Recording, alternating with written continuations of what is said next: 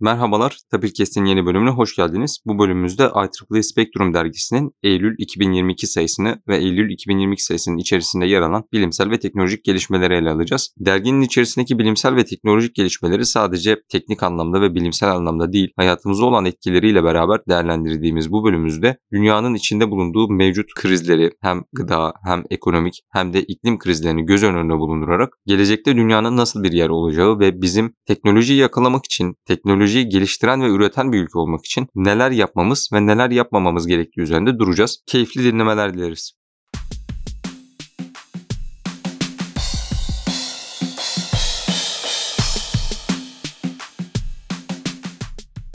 Sen hocam hoş geldiniz. Hoş bulduk Halil. Hocam IEEE Spectrum'un Eylül sayısı çıktı. Biz de her ay olduğu gibi IEEE Spectrum'u konuşmak üzere bir araya geldik. Ee, öncelikle bu ayki sayının diğerlerine göre bizim için daha heyecanlı olduğunu söyleyebiliriz. Biraz daha böyle ilgimizi çeken, bizim merak ettiğimiz konular vardı. Öncelikle son günlerde yaşanan krizler, savaşlar, e, ülkeler arası çekişmelerden ötürü bu sayıda özellikle ağırlık verilen RISC-V mimarisine ve kuantum bilgisayarlarla ilgili gelişmelere değinmek istiyorum hocam. Kuantum bilgisayarların daha profesyonel olarak programlama işiyle uğraşan ama kuantum bilgisayarlarda nasıl algoritma geliştireceğini bilmeyen insanlar için kolaylaştırıcı bir tür manuelin yayınlandığından bahsediliyor ve bunu kullanarak insanlar artık kendi algoritmalarını geliştirip IBM gibi şirketlerin cloud'da sağladığı kuantum bilgisayar hizmetlerinden faydalanarak bir tür geçiş yapacaklar. Bir tür göç edilecek yani klasik bilgisayarlardan kuantum bilgisayarlara ve RISC-V konusunda da hocam özellikle hem sizin fikrinizi hem de son dönemde yaşanan gelişmeleri e, bir ele almak istiyorum ve kuantum bilgisayarların bu gelişim aşamasında sizin fikriniz nedir hocam? Yani mevcut e, yazılımcıların, mevcut algoritma geliştiricilerin daha doğrusu kuantum bilgisayarlara geçiş nasıl sağlanacak? Öncelikle beni bu platforma tekrar davet ettiğin için teşekkür ederim Halil. Şimdi ben aslına bakarsan soruna yanıt vermeden önce daha evvelki bir şeyden bahsetmek istiyorum. Yani IEEE Spectrum'un öneminden bahsedeceğim. Hatırlarsan 3-5 Spectrum öncesinde Ay'a bir elektrik şebekesi kurmayı ve işte orada bir hücresel ağıyla orayı kapsayıp işte haberleşme sistemlerini ona uygun hale getirmekten bahsediyorduk. Geçtiğimiz haftalarda aldım yani Eylül başında aldığım bir elektronik postada Amerika Birleşik Devletleri'nde bu fikri ortaya koyan kişilerin Artemis'le beraber belki şimdi sorunlar olabilir projenin ama yani büyük bir çalışma grubunun bu noktada hareketiyle beraber fikri ortaya atan kişinin o elektronik posta zincirine dahil edilip işte çalışmalara başlanması ya da işte bir şekilde belli bir aşamaya gelmesini okumak, o elektronik posta zincirinde bulunmak benim gerçekten çok hoşuma gitti. Yani IEEE Spectrum'un önemi burada ortaya çıkıyor. Yani ben bu projelerden nispeten daha önce haberdardım ama hiç haberi olmayan birisinin ya da bu ilgi alanına girmeyen birisinin bile 5-6 ay öncesinden orayı biraz dikkatli okuduğunda, parçaları noktaları birleştirdiğinde bu sonuca ulaşması insana en azından 5-6 ay zaman kazandırıyor diye düşünebilirim. Çünkü daha önce konuştuğumuz bazı kişiler neden IEEE Spectrum özelinde bir şeyler yaptığımızı sormuştu. Ben IEEE Spectrum editörlerinin gerçekten iyi çıkardığını hemen hemen her sayıda da söylüyorum. Bazı özel gündemleri olduğunu da varsayarak ama yani gerçekten bu tarz bilimsel gelişmeleri özellikle IEEE gibi bir organizasyonun süzgecinden geçerek ve işin neredeyse kökündeki insanlardan da bilgiler alarak yapması gerçekten takdire şayan. O yüzden IEEE Spectrum'un takibini beni ve Tapir Lab'in de bu konuda podcastlerle bunu desteklemesini gerçekten çok yerinde buluyorum. Soruna gelecek olursak kuantum bilgisayarlarla alakalı durumu ben kendi naçiz tanık olduğum geçmişten bahsedeceğim. Benim de biliyorsun bir kuantum bilgisayarlarla, kuantum hesaplama ile ilgili lisansüstü çalışmam bulunuyor. Şimdi bizim zamanımızda bunu teorik olarak kitaptan okuyup işte matematiğiyle ilgilenip bilgisayara belli bir klasik programlama çerçevesinde dökme söz konusuydu. İşte benim de yüksek lisans tezim bu konuda aslına bakılırsa. O zaman gerçekten çok zorlanıyorduk. Çünkü klasik bir yapıyı kullanarak bir bakıma hiç mevcut olmayan, klasik olmayan bir hesaplama sistemini nasıl simüle edersiniz ve işte bunları nasıl gerçeklersiniz diye ANSYS'i de gerçeklemiştim onu. Şimdi senin söylediğin işte burada da değinilen konu üzerinde iş o kadar kolaylaştı ki artık çok yüksek kapasiteli bir bilgisayar platformuna işte cloud'a, buluta, oraya buraya ve dediğin gibi bütün manuelleri, kullanım kitapçıkları hazır bir şekilde insanlara belki de o teorik arka planı oluşturmadan ya da çok az oluşturarak e, verme şansı tanınıyor. Yani teknolojinin geldiği yeri görmek adına işte 2000'li yılların başında oluyor bu olay. İşte 20 yılda geldiği yer hemen hemen işte o kılavuzu okuyan birisinin standart bir problemi belli sintakslara dikkat ederek e, sonucu hemen çıktı olarak alabileceği şeyden bahsediyoruz. Bundan 20 yıl önce bu neredeyse 2 seneye tekabül ediyordu. O aşamaya gelmek işte şimdi bunu bir manueli yayınlandı ve herkes kullanabilir deniyor. Ya ben olaya bu açıdan bakıyorum Halil. Geldiği yer burasıysa gideceği yeri kestirmek imkansız diye de sözü tamamlamış olayım. Teşekkürler hocam. Hatta dediğiniz gibi klasik bir bilgisayar üstünde değil doğrudan çalışan bir kuantum bilgisayar üstünde deneme imkanı da sağlıyorlar. Yani artık simülasyonlarla değil doğrudan ortaya konulmuş bir kuantum bilgisayarı kullanarak insanlar deneme yapıyor. Ve yine IEEE'nin önümüzdeki haftalarda, önümüzdeki günlerde bir IEEE Quantum Week etkinliği var. Dünya çapında ve oldukça büyük bir organizasyon. Muhtemelen dinleyicilerimiz IEEE'nin bazı sitelerine giriyor ya da maillerine üye ise mutlaka haberler olmuştur. O etkinlik içinde insanların mutlaka dikkat etmesini tavsiye ederiz. Ve e, IEEE'ye ek olarak diğer pek çok kurum ve kuruluş da kuantum çalışmalar üstüne, kuantum haberleşme, kuantum hesaplama üstüne pek çok etkinlik düzenliyor hocam. Bir yandan da ancak biz halen yarı iletkenleri kullanmaya devam ediyoruz ve RISC-V mimarisi marketteki payını arttırmaya devam ediyor hocam. Özellikle birkaç gün önce ortaya çıkan bir haberde NASA'nın uçuş bilgisayarlarında araçlara koyacağı ana bilgisayarda RISC-V mimarisine sahip işlemcileri tercih edeceği söylendi ve duyuruldu. Bu tabii ki RISC-V için çok önemli bir gelişme diye düşünüyorum. Yani uzaya çıkacak bir araca RISC-V ile çalışan bir bilgisayar koyulduktan sonra insanlar artık bunu dünyada kullanmaktan çekinmeyecektir diye düşünüyorum. Çünkü RISC-V'in gerçekten söylediği şeyleri yapabildiği, yapma kapasitesi olduğu ya da gerçekten bir şeyleri daha iyi hale getirdiği konusunda çeşitli tartışmalar vardı. Şimdi ben bu konuda bir şey söylemek istiyorum. Müsaadenle Halil konuyu kuantum hesaplamayla bağdaştıracak. Ee, çok güzel bir noktaya değindin. İnsanlar gerçek bir kuantum bilgisayar üzerinde de algoritmalarını koşabilecekler, yazdıklarını gerçekleştirebilecekler ama dediğin gibi bir taraftan da yarı iletken teknolojisini kullanıyoruz. Bir de arada bir durum var. Belki takipçilerimiz bunu mutlaka merak edenler fark etmişlerdir. Gerçek bir kübitin hatta bununla alakalı da işte 2-3 gün önce yapılan bir toplantıda bir durum da söz konusu oldu. Gerçek bir kübitin gerçek bir kuantum hesaplama yapması şu anda bile zor. Yani bunu söylemek gerekiyor. Senle daha önce yine spektrum dahilinde konuştuğumuzu hatırlıyorum. Laboratuvar ortamının dışında bunları gerçeklemek çok zor. Laboratuvarda da bunları bu şekilde tutmak zor ya da e, kapasitesi düşük olabilir fark etmez. Ancak öyle malzemeler var ki öyle koşullarda bir kuantum durumunu temsil eden yapıdalar. Şimdi bu çok ilginç bir durum. Hani teknolojinin geldiği yeri betimlemek adına sizi birisi bu bir kuantum bilgisayar işte sen de burada bir kuantum hesaplama yapıyorsun dediğinde ona lütfen kerih gözle bakmayın. Onun yalan söylediğini düşünmeyin. Belki gerçekten gerçek, ideal bir kuantum bilgisayar olmayabilir ama kuantum durumlarını tamamen kopyalayabilecek ve o şekilde davranabilecek ama o kadar pahalı olmayan sistemler de var ve bununla alakalı özellikle e, instrumentation company dediğimiz yani ölçme ve e, bunları bir enstrümanla insanlara sunma hizmeti veren büyük firmalar bu iki alana da çok büyük yatırım yapıyorlar. Yani bunu vurgulamak istiyorum çünkü çok kısa vadede evet bunlar şu anda çok pahalı cihazlar bizim ölçeklerimizde ama bu şekilde laboratuvar kurmak isteyen insanlar şöyle bir yanılgıya düşmesinler. Bu bir gerçek kuantum bilgisayarın işte verilerini bize alıp gösterebilecek bir cihaz değil. Gerek de yok şu an. Belki ileride daha iyisi olacak inşallah ama yani şu an az önce senin de dediğin gibi yani yarı iletkenle gerçek kuantumun arasında duran ve ikisini de temsil edebilen ama tabii ki asıl amacı kuantum durumları temsil etmek üzerine olan nispeten daha ekonomik, daha iktisatlı çözümleri olan durumlar var. Bunu buna değinmek istedim çünkü gerçek bir kuantum bilgisayar dendiğinde insanların aklına işte o soğuk tüpler, işte fotonlar ve pulslar, laserlar geliyor. Bunların olmasına gerek olmadan da bunları koşturabilecekleri donanım platformları olabilir. E, kendilerini kandırılmış gibi hissetmesinler Halil. Teşekkürler hocam. Şimdi bir yandan bu gelişmeler devam ederken RISC-V'ın öne çıkması, açık kaynak kodlu tasarımların seri üretime geçmesi ve önemli yerlerde kullanılması devam ederken bir yana da siyasi sebeplerden ötürü mesela Çin'in Nvidia ve AMD'nin yapay zeka uygulamaları için özel olarak geliştirmiş olduğu çipleri kullanması yasaklandı. Daha doğrusu Amerika bunun ihracatını Çin'e durdurdu. Bunun sebebi de Çin'in Amerikan menşeli çiplerinin devletin kullandığı herhangi bir bilgisayarda bulunmaması gerektiğini duyurmasıydı. Ve Rusya ve Ukrayna arasında olan krizde yine Rusya'yı bu yarı iletkenler konusunda kötü bir duruma soktu ve dünya gittikçe aslında bir nevi ısınıyor diyebiliriz şu an. Hani ilginç e, çekişmeler var ve buna yönelik de aslında askeri alanda yapılan çalışmalara yönelik de bir haber var bu spektrumda. DARPA'nın ağır eşyaları, ağır askeri ve e, yani insani yardım eşyalarını da taşıyabilir tabii ki ama temel olarak askeri amaçlı üretilen bir uçak. Ağır yükleri taşıyabilecek uçakları yeniden gündeme alması ve bunun için yeniden bir tasarım yarışması başlatması hocam. E, bu araçlar genellikle deniz üzerinde ground efekt dediğimiz efektten faydalanarak uçuyorlar ve soğuk savaş döneminde inanılmaz miktarda yükler taşıyabilecek uçaklar varken DARPA şu an sadece konsept olarak uygulanabilir, birkaç taşımayı hızlandırabilecek bir uçak yapmayı, uçak tasarımının yarışmasını insanlara duyurmuş. E, bu konuda da denizlerden ve e, savaşlardan bahsetmişken yapay zekanın da denizaltıların tespiti konusunda ne kadar ilerlediği ve birkaç 10 yıl sonunda daha doğrusu birkaç yıl içerisinde aslında denizaltılarının e, hiçbir işe yaramaz hale gelebileceği konuşuluyor. Çünkü yapay zeka ile denizaltılarının tespiti e, gördüğümüz kadarıyla spektrumda paylaşıldığı kadarıyla e, literatürde gördüğümüz kadarıyla çok yüksek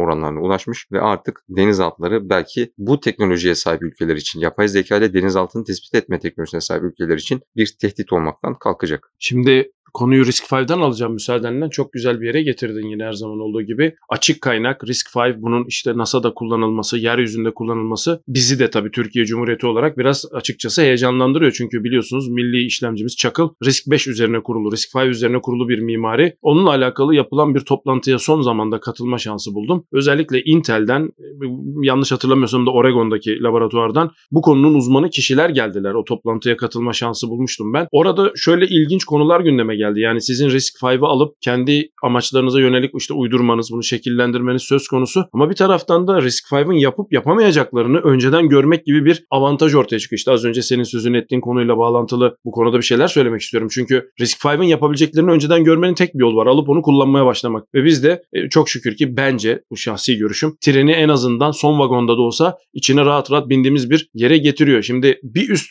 konuya gelmek istiyorum buradan Halil. Yine senin az önce sözünü ettiğin yerde açık kaynak ya da bu tarz teknolojilere bir şekilde kullanıcısı olarak başlamak ama bunun sonunda sizin kendi amaçlarınıza yönelik hale getirebilecek düzeye erişmek o kadar önemli ki işte az önce senin de sözünü ettiğin konuya geliyoruz. Yani bazı teknolojileri siz ne yapıp yapamayacağını ancak kendinize uydurduktan sonra görebiliyorsunuz. Şimdi biz spektrumdan görüyoruz yani bir özellikle işte nükleer başlık taşıyan bir denizaltının tespitinin en önemli tehdit olduğu gerçekten biliniyor. Ancak sizin elinizde bu teknoloji yoksa o sizin için hala bir tehdit oluyor. Elinde bu teknoloji olan bir adam ise belki doğru belki yanlış senin artık onun için bir tehdit olup, olup olamayacağını söylüyor. Yani bu o kadar önemli bir ayrıntı ki Halil. Yani gerçekten e, yapay zeka bunu yapabiliyor mu bilmiyoruz. Ama yaptığını iddia eden adamların karşısına siz artık böyle bir denizaltıyla çıkmak ister misiniz bilmiyorum. Yani çünkü o çünkü önemli bir yatırımı kaynağı çöpe atma atmama olasılığını gündeme getiriyor. Blöf de yapıyor olabilir Aynen öyle. Aynen e, öyle. böyle bir riske girer misiniz? Böyle bir riske girer misiniz? Yani o yüzden hani bu teknolojinin bir yerinden tutuyor olmak, sarılmak, onu kendimize dönüştürmeye çalışmak, iyi ya da kötü çıktılarını elde etmenin önemini e, bir kere daha görüyoruz ki sanırım beraber baktığımız için de hatırlıyorum. E, Do it yourself e, kısmında da buna benzer bir şey var. Yani IEEE Spectrum'un gerçekten bu konudaki çabasını ben takdirle karşılıyorum. Yani bütün bu bilgileri paylaşıp bir de buna nasıl yapacağınızı da nelere yol açabileceğini yaptığınızda gösteren bir de kısım var. Genelde orayı kısa geçiyorlar ama e, bu bu bu IK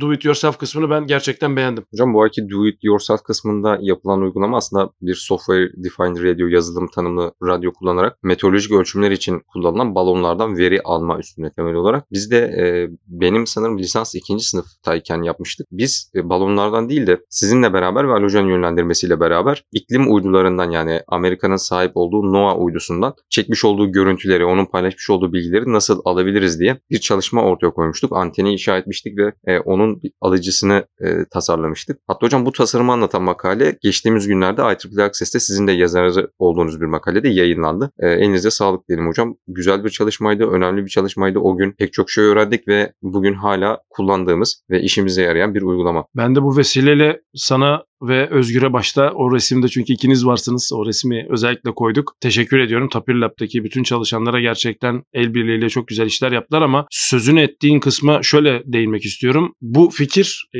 kayda geçmesi açısından belki 5 senedir e, Ali Hoca'nın takviminde yani bir işte hava gözlem balonunu oluşturalım. Yani bir, bir balon oluşturalım. içerisine bir işte yazılım tanımlı radyo koyalım. Bir şekilde bunu önceden programlayalım ve onu gönderelim. Sonuçta bunlar çok ucuzladı bu cihazlar işte birkaç pil yardımıyla falan filan. Hatta GPS modülüyle de takipte ederiz şu bu dendi. Yani biz bunu 5-6 sene önce görmüştük. E, yapmaya çalışmıştık. Tabii zaten eski fikir yanlış anlaşılmasın. Bunu ilk biz yaptık algısı oluşmasın burada. Ancak 5-6 sene önceden beri olan bir şeyin IEEE Spectrum gibi bir dergide belli editörlerin süzgecinden geçip e, birçok insana aynı anda ulaştırılması bizi gerçekten heyecanlandırıyor ama bu noktada e, bir de tabii iğneyi kendimize batıracağımız yer olması lazım. Biz özellikle Ali Hoca bu fikri ortaya koyduğunda Tapir Lab içerisinde ve Tapir Lab'in de etrafında bulunan insanlar da e, fikre biraz tereddütle baktılar. E, problem burada başlıyor galiba Halil. Yani bu fikrin imkansızlığından, bu fikrin olamayacağından ziyade nasıl olamayacağını söylemek bile çok büyük avantaj. İşte görüyoruz yani bu, bu, bu konuşuldu Ali Hoca'nın bu ilk gündeme getirdiğinden beri herhalde en az 5 sene geçti yani ya, kabaca hatırlıyorum ben bunu. E şimdi bunu birisi dergide bütün dünyaya açık bir şekilde bir PDF vasıtasıyla aktarabiliyor. Yani şimdi buradan şunu anlatmaya çalışıyorum. Az önce Risk ile bağlantılandırıp sözü sana vereceğim müsaadenle. Ya teknolojinin neresinde olduğunun bir önemi yok artık. İçinde olup olmama gibi bir durum var. Daha önce bilim tarihi podcastlerinde özellikle Clausius'un sözünü e,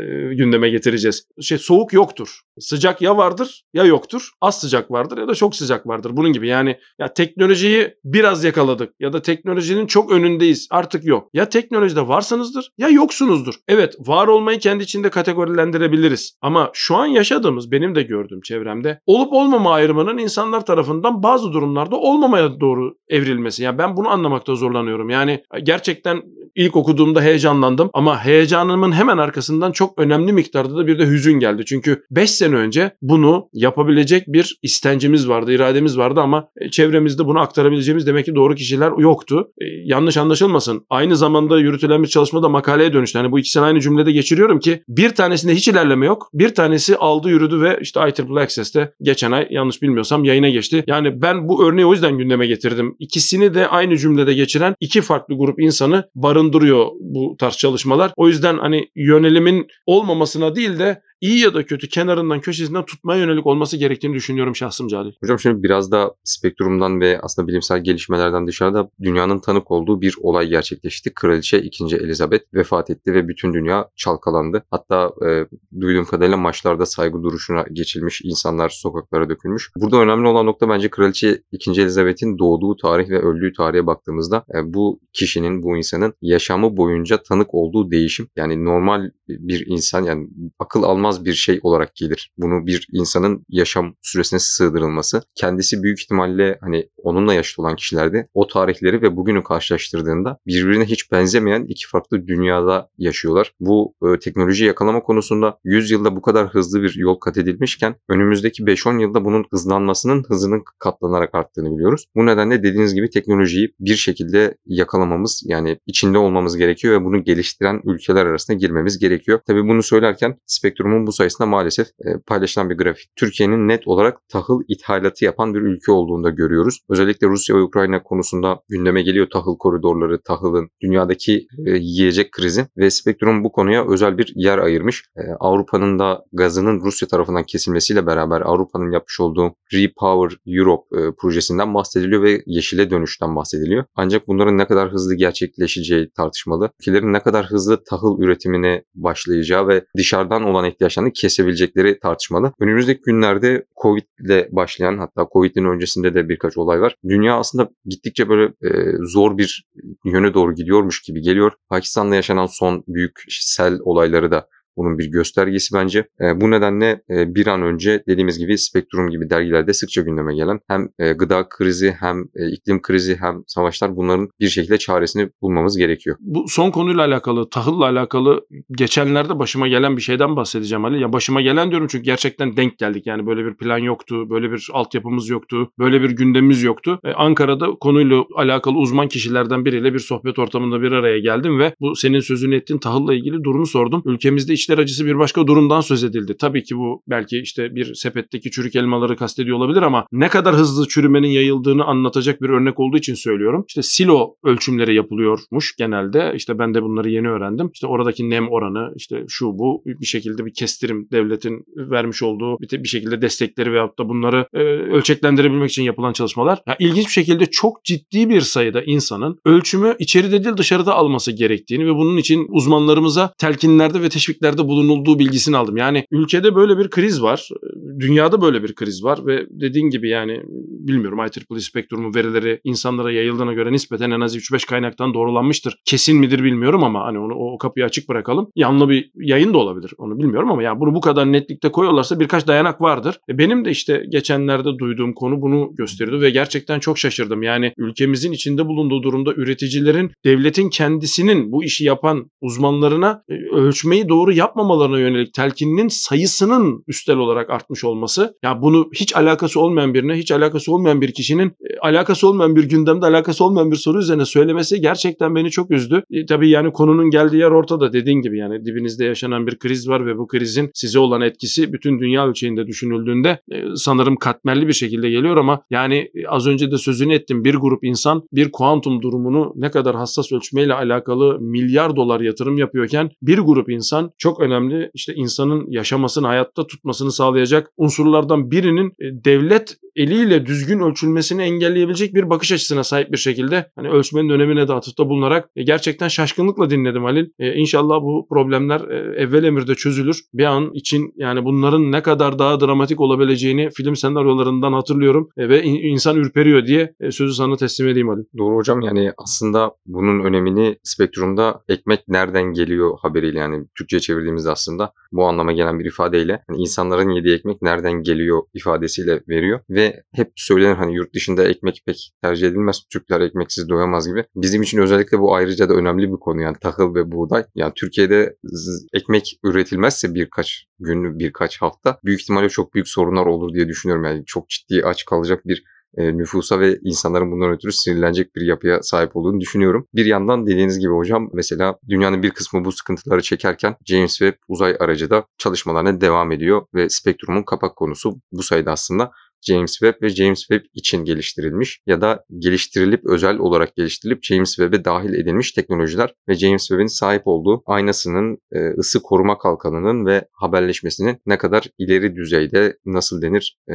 günümüzde dünyada başka alanda kullanılmayan ve en ileri teknolojiye sahip bir uzay aracı olduğunu ve bunun başkan e, Joe Biden tarafından bütün dünyaya duyurulduğunu burada da yine politik konular biraz için içine giriyor. Bizlere aktarıyor. James Webb'in çalışmalarında yakından takip ediyoruz. Sizin de takip ettiğinizi biliyorum hocam. Şimdi yine ben biraz daha teknik kısmın dışında biraz daha magazinsel bir kısma değinmek istiyorum Halil bu vesileyle. Bir grup insan özellikle Jüpiter fotoğrafı çekildiğinde yani internette de okuma şansı buldum. Ne gereği vardı diyorlar. Şimdi bunu çokça tartışıyoruz. Spektrumda özellikle gündeme geliyor. Jüp- Jüpiter'in fotoğrafını çekmenin hiçbir gereği yok. Doğru söylüyorsunuz yani. Oturalım. İşte hep önerilen ilginç bir benzetme de var. Cep telefonunu tutayım daha güzelini çekerim gibi konuyla alakası olmayan bence anlamsız bir takım hezeyanlar da mümkün. Yani insanlar konuşuyor. Ama daha büyük bir problem var. Şimdi sen güzel bir yer söyledin bence. Bu teknoloji nerede işimize yarayacak? Bilmiyoruz. Problem şu. Bu teknolojinin işine yarayacağı yer gündeme geldiğinde sen bunun yaramayacağını düşünerek hiçbir şey yapmayan bir tarafta durarak sana bunun işe yarayacağını söyleyen adamdan medet umar pozisyona düşebilirsin. İşte bunu yaşadığımız en son örneklerde gördük. Yani işte GPS teknolojisi bunlardan bir tanesi. Yani bunu hatırlatmaya gerek yok. Yani GPS'e güvenerek iş yaptığında GPS'in anahtarı elinde olan insanların sana bunu istediği zaman verip istediği zaman vermeyeceği durumu yaşadık. İşte yine benzer şekilde uzay yarışında yine söylüyoruz. İnsanlar artık Mars'a gidiyorlar,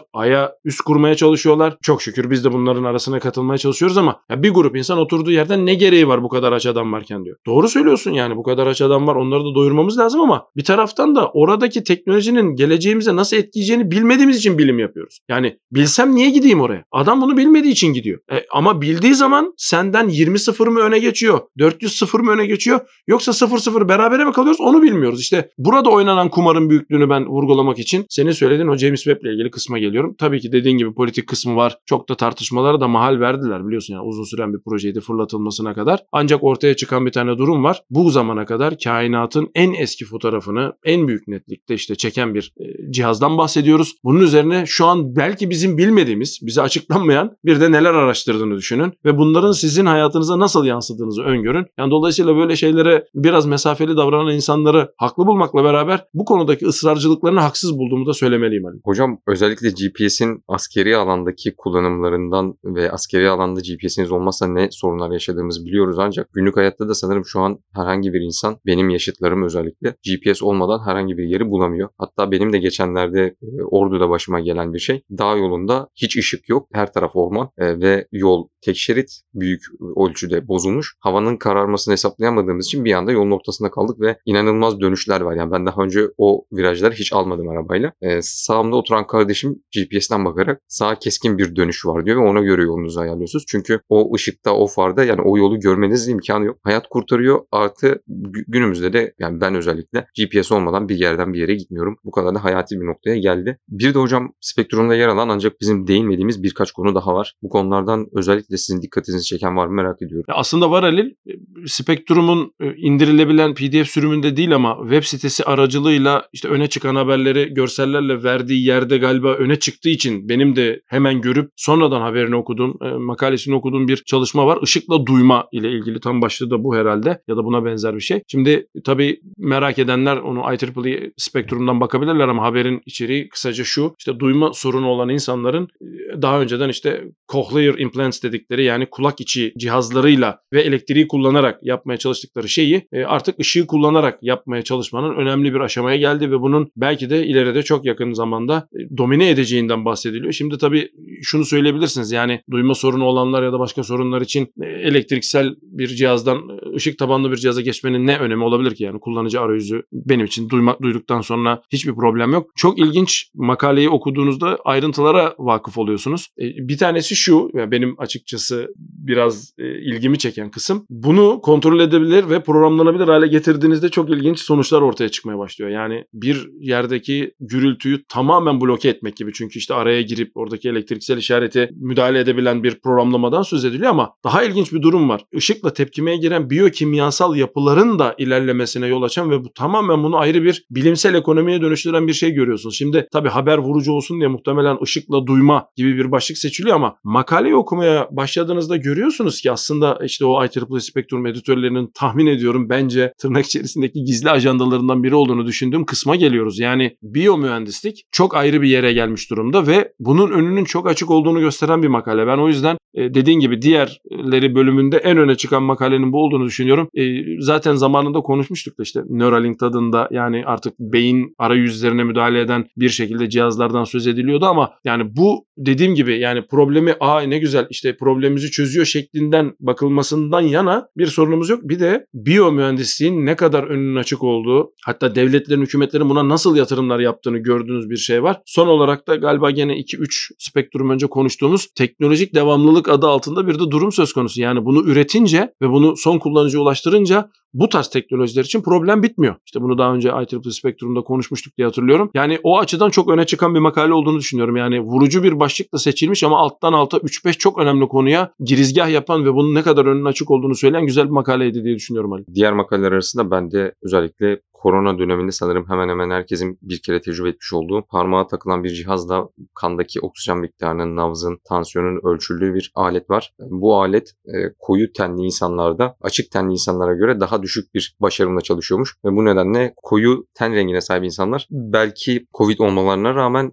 doğru şekilde ölçüm alınmadığı için Covid tanısı almamış ve bundan ötürü sağlık sorunları yaşamış olabilirler. Bu konuda da e, özellikle teknolojinin e, biased olması yani bir yöne daha yatkın yani belirli bir e, kişiye, kuruma ya da e, ırka diyelim daha ayrıcalıklı davranıyor olmasını engellemek için e, spektrumda pek çok makale var. Özellikle yüz tanıma algoritmalarında bu çokça karşımıza çıkıyor ve yüz tanıma da çokça tartışılan bir konu. Bunu bir de sağlık alanında bir örnekle IEEE Spektrum gündeme getirmiş. Bir de şu an çok popüler olan NFT'ler ile ilgili ve NFT'lerle yapılan bir uygulamanın nasıl bir anda çok popüler olup işte milyon dolarlar ettiği ve bir anda nasıl çöküşe geçtiğini anlatan ve buradaki aslında oyun kuramına uymayan yani sistemin çökmesine sebep olan o üreme sisteminin, kedilerin üreme sisteminin e, aslında oyun teoriye nasıl uymadığını bir nevi açıklayan bir makalede mevcut. Kapatmadan önce son olarak eklemek istediğiniz bir şey var mı hocam? Teşekkür ediyorum öncelikle tekrar. Dediğim gibi beni platforma davet ettiğiniz için. IEEE Spectrum'un özellikle Eylül sayısı şu anlamda benim için önemliydi. Bunu bir kere daha vurgulamak istiyorum. Teknolojinin içinde olmak ve olmamaktan bahsediyoruz. Bu ayrım her geçen spektrumda bir kere daha gözümüzün önüne sergileniyor. Yani artılarıyla eksileriyle yani yapanların nereye gittiği ve ne yaptıklarıyla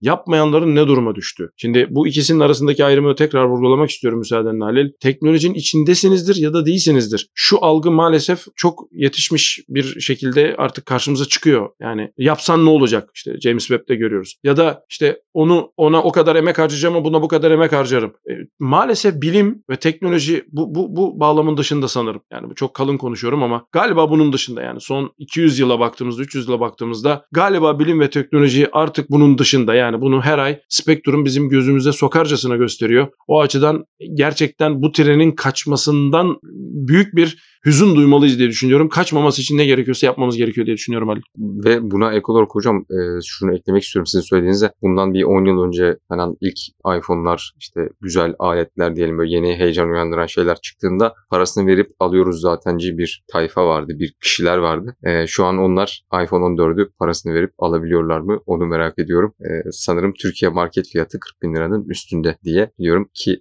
iPhone 6s'i e, ilk çıktığı zamanlarda almaya çalıştığınızda 0 2800 lira gibi bir fiyattı o zamana göre. Şu an sanırım e, büyük bir kısım o parasını verip alıyoruz zatenci kısmın büyük bir e, bölümü iPhone 14'ü alabilecek durumda değildir diye düşünüyorum. Ve 10 yılda böyle bir e, açık olduğuna göre biz eğer halen bu tutumu sergilersek birkaç yıl sonra çok daha kötü yerlere geleceğiz diye düşünüyorum. Şimdi son olarak kapatmadan şunu da söyleyeyim Ali söylediğin şey bende şunu hatırlattı. Gerçekten çok ilginç bir durum. Bir grup insan şunu söylüyor. İşte ülkemiz için konuşalım işte e, Türklerin bilmem ne genine müdahale ederek onların ortadan kalkmasına gerek yok. Yani sen zaten bu teknolojinin içinde olmayarak ya da bu teknolojinin karşısında olduğunu belirterek ya da karşısında olduğunu belirtmeden davranışlarınla bunu göstererek sen bu sisteme dahil olmayarak zaten elimine olacaksın. Öyle gözüküyor. Çünkü ben konuyu az önceki bu e, cochlear implant konusuna da bağlamak istiyorum. Öyle teknolojiler var ki şu an biyoteknolojiler. Sen bu teknolojiye talip olsan da adamın söylediği fiyatı vermek zorundasın. Çünkü muadili yok. Yani adam sana buna 12 milyon dolar derse 12 milyon dolar vermek zorundasın. Diyemiyorsun çünkü Ahmet bunu bu kadara yapıyor. Yok çünkü. Yok. Yani yok. İşte bilim ve teknoloji o yüzden çok önemli. Ben bu konuda kendim de bunun bir takipçisi olarak belki de kenarından köşesinden tutmaya çalışan birisi olarak her spektrumda bunu bir kere daha gördüğüm için biraz da üzülüyorum. Bu vesileyle bunu da söylemiş olalım. Yani konu yalnızca uzaya bir şey yollamak değil. Bu bu paralel ilerleyen bir şey. Yani onu yapan aynı zamanda biyomühendislikte de çok ilerliyor. Onu yapan malzeme bilgisinde çok ilerliyor. Aynı adamlar malzeme bilgisinde ilerlerken uzay alanında çok değişik şeyler yaparlarken haberleşme kuramında da atılımlar yapıyorlar. Yani bu biz bu alanda çok iyiyiz diyebileceğim bir şey değil. Evet öne çıkan alanların olabilir ama o, o piramidin altını da dolduruyor olman lazım. İşte dolduruyor olmakla olmamak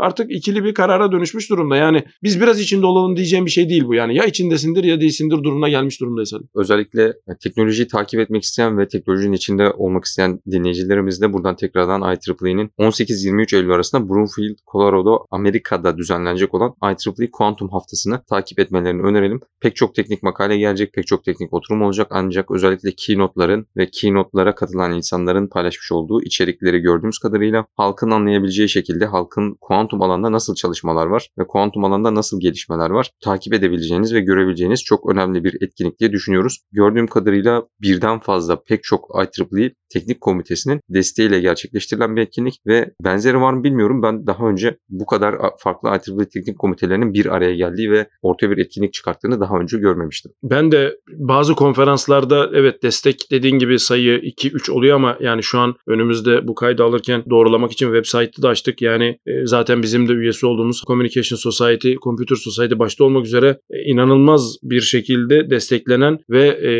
çok uzun zamandır hani standart konferansların en tepedeki konferansların zaten biliniyor işte zamanları ama bu etkinlik nedense bu sene oldukça öne çıktı. Nedense demek yani tırnak içerisinde nedenini anlıyoruz ama bu kadar öne çıkmasının da bir nedeni var işte zaten spektrumda her iki makaleden bir tanesi bir şekilde ya kuantuma ya da yapay zeka atıfta bulunuyor. Dediğin gibi yani çok öne çıkan bir e, kuantum haftası. Ben de umuyorum ki e, bazı anahtar konuşmaların bazı e, teknik konuşmaların işte YouTube aracılığıyla veyahut da başka mecralar aracılığıyla e, insanlara açılacağı ve bu bizlerin de bunlardan faydalanabileceği şeklinde inşallah öyle bir şey olur. Bilemiyorum şu anda programda gözüküyor ama ama. Kayıt bölümünden gerekli ayrıntıları dinleyicilerimize paylaşırız hocam. Muhtemelen IEEE'nin en azından indirimleri vardır ve o indirimlerden faydalanarak insanlar dinleyebilir uzaktan diye düşünüyorum. E, katıldığınız için teşekkür ederim hocam. Ben teşekkür ederim Halil. Herkese iyi haftalar dileriz. Görüşmek üzere.